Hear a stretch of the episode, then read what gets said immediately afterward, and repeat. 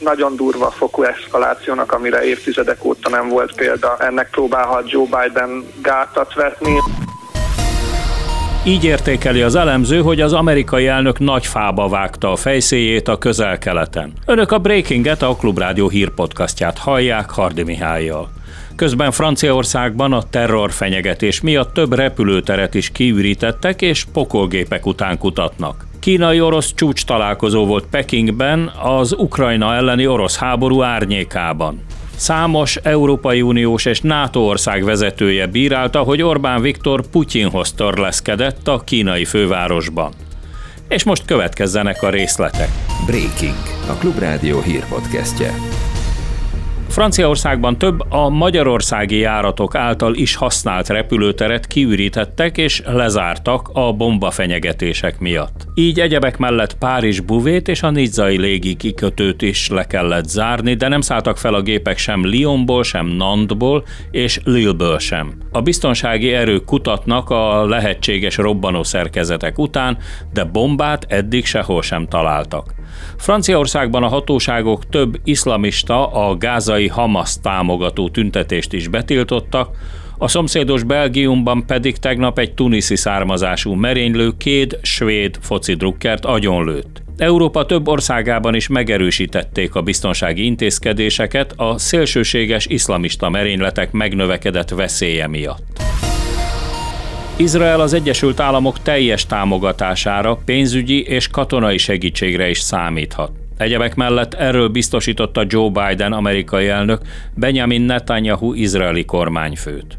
Biden a nap folyamán találkozik a Hamas támadás halálos áldozatainak életben maradt hozzátartozóival, és felkeresi az elrabolt túszok családtagjait is. Az amerikai elnök hivatalos tárgyalásairól Csernyászki Judit tudósít. Biden elnök megismételte azt, amit a Fehérházban már nem egyszer elmondott. Töretlen a bizalom az izraeli kormány iránt, és minden segítséget megad ahhoz, hogy a Hamas le tudják győzni. Figyelmeztetett arra, ez a harc hosszú lesz. Ezt megelőzően annak lehetünk szemtanúi, hogy nem csak készfogás, de ölelés is kiállt Joe Bidennek, amikor landolt képe Izraelben. Joe Biden izraeli útját beárnyékolja, hogy hatalmas robbanás következtében összeomlott Gázában az Al-Ahli nevű kórház épülete. A palesztin iszlám dzsihad nevű terrorszervezet igyekezett Izraelre hárítani a felelősséget, az izraeli hadsereg viszont lehallgatott telefonbeszélgetésekkel tudta bizonyítani, hogy egy célt tévesztett, a kórház mellől indított palesztin rakéta találta telibe az épületet. Így látja a történtek fényében Joe Biden tárgyalásainak kilátásait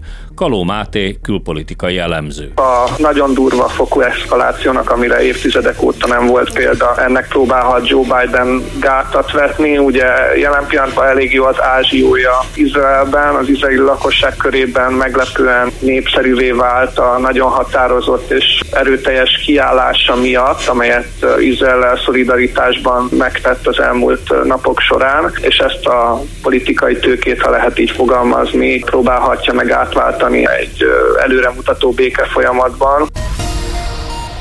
Vladimir Putyin az északi sarkvidéki vizeken keresztül vezető tengeri szállítási útvonal megnyitását ígérte Pekingben, amikor találkozott Xi Jinping kínai elnökkel. Az új, elsősorban csak a nyári időben használható útvonalra azonban alig hanem Oroszországnak van nagyobb szüksége, hogy kínai importtal tudja pótolni az európai és az amerikai szankciók miatt hiányzó termékeket és nyersanyagokat.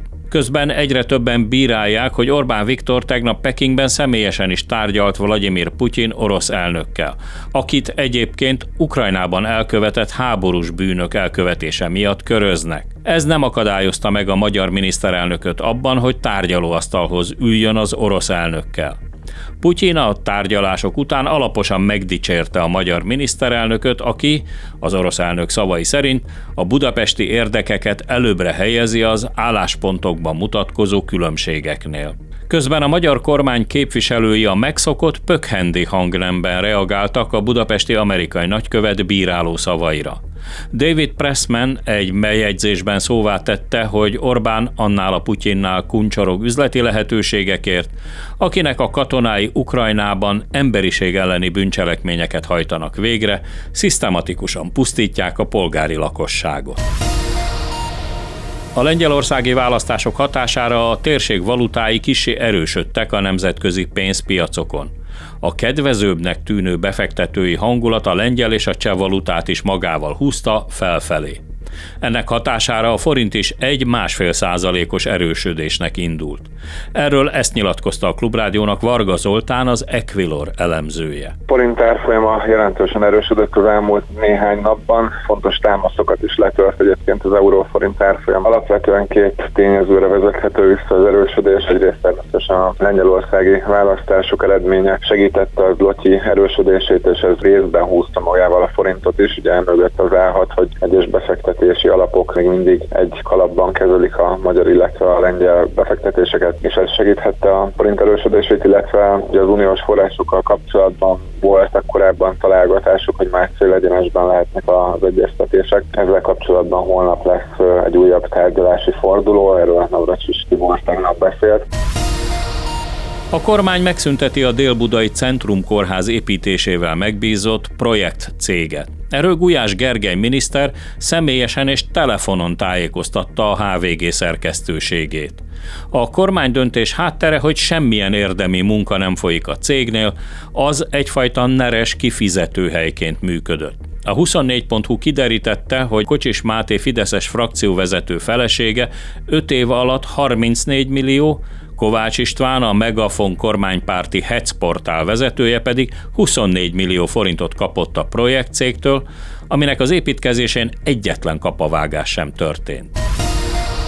A világ legdrágább és egészen biztosan legrégebbi pesgő készletére bukkantak a Balti-tenger mélyén. Finn és svéd búvárokból álló csapatok nem kevesebb, mint 168 palack teljesen éppen maradt francia pesgőt hoztak a felszínre, egy 1840-ben elsüllyedt kétárbócos schooner, azaz vitorlás hajó roncsai közül. Az egyik palackból a felszínre hozás után kipattant a dugó, és Christian Ekström svéd búvár szerint teljesen élvezhető, Igaz, nagyon édes ízű pesgő folyt ki az üvegből. A francia borszekértők is szemügyre vették a különleges tételeket, és annyira megtetszett nekik a majdnem 200 éves tenger alatti pesgő, hogy az egyik legdrágább francia gyár pesgői közül mindjárt egy jókora adagot elsüllyesztettek a balti tenger mélyére. A nyitott konténer helyét megjelölték, hogy később fel lehessen hozni a tételeket, amelyek garantáltan azonos hőmérsékleten és megfelelően nagy nyomás alatt érhetnek be.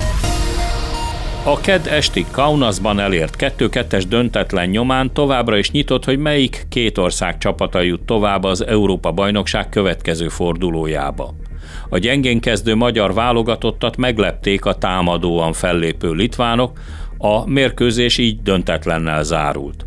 A magyar továbbjutás sorsa novemberben a Szófiában rendezett Bulgária-Magyarország meccsen dőlhet el, ha Marco Rossi csapata képes idegenben legyőzni a bolgárokat. A breaking végén a holnapig várható időjárásról. Ma délután több helyen megerősödik a felhőképződés, az ország középső részén eleredhet az eső. Holnap hajnalban is igencsak hideg lesz, sőt a Mátra és a Bükk egyes helyein ismét előfordulhat fagy. Az esti éjszakai hőmérséklet máshol 5 és 7 fok között alakul. Reggelre sok helyen, elsősorban az Alföldön és Baranya megyében Pécs környékén lehet nagyobb esőre számítani. Szóval holnap érdemes betenni a táskába az esernyőt, vagy elővenni az esőkabátot. Az esőnek nyilván a mezőgazdaságból élők örülnek, mert hetek óta tart a szárazság az egész országban. Az erdei gombák kedvelői is javarészt eddig üres kosarakkal tértek vissza az erdőből. Számukra lehet jó hír az érkező tartós eső. Holnap napközben erős szél mellett marad a csapadék, a legmagasabb hőmérséklet 10 és 16 fok között várható. Ez volt a Breaking. A Klubrádió hírpodcastjét hallották.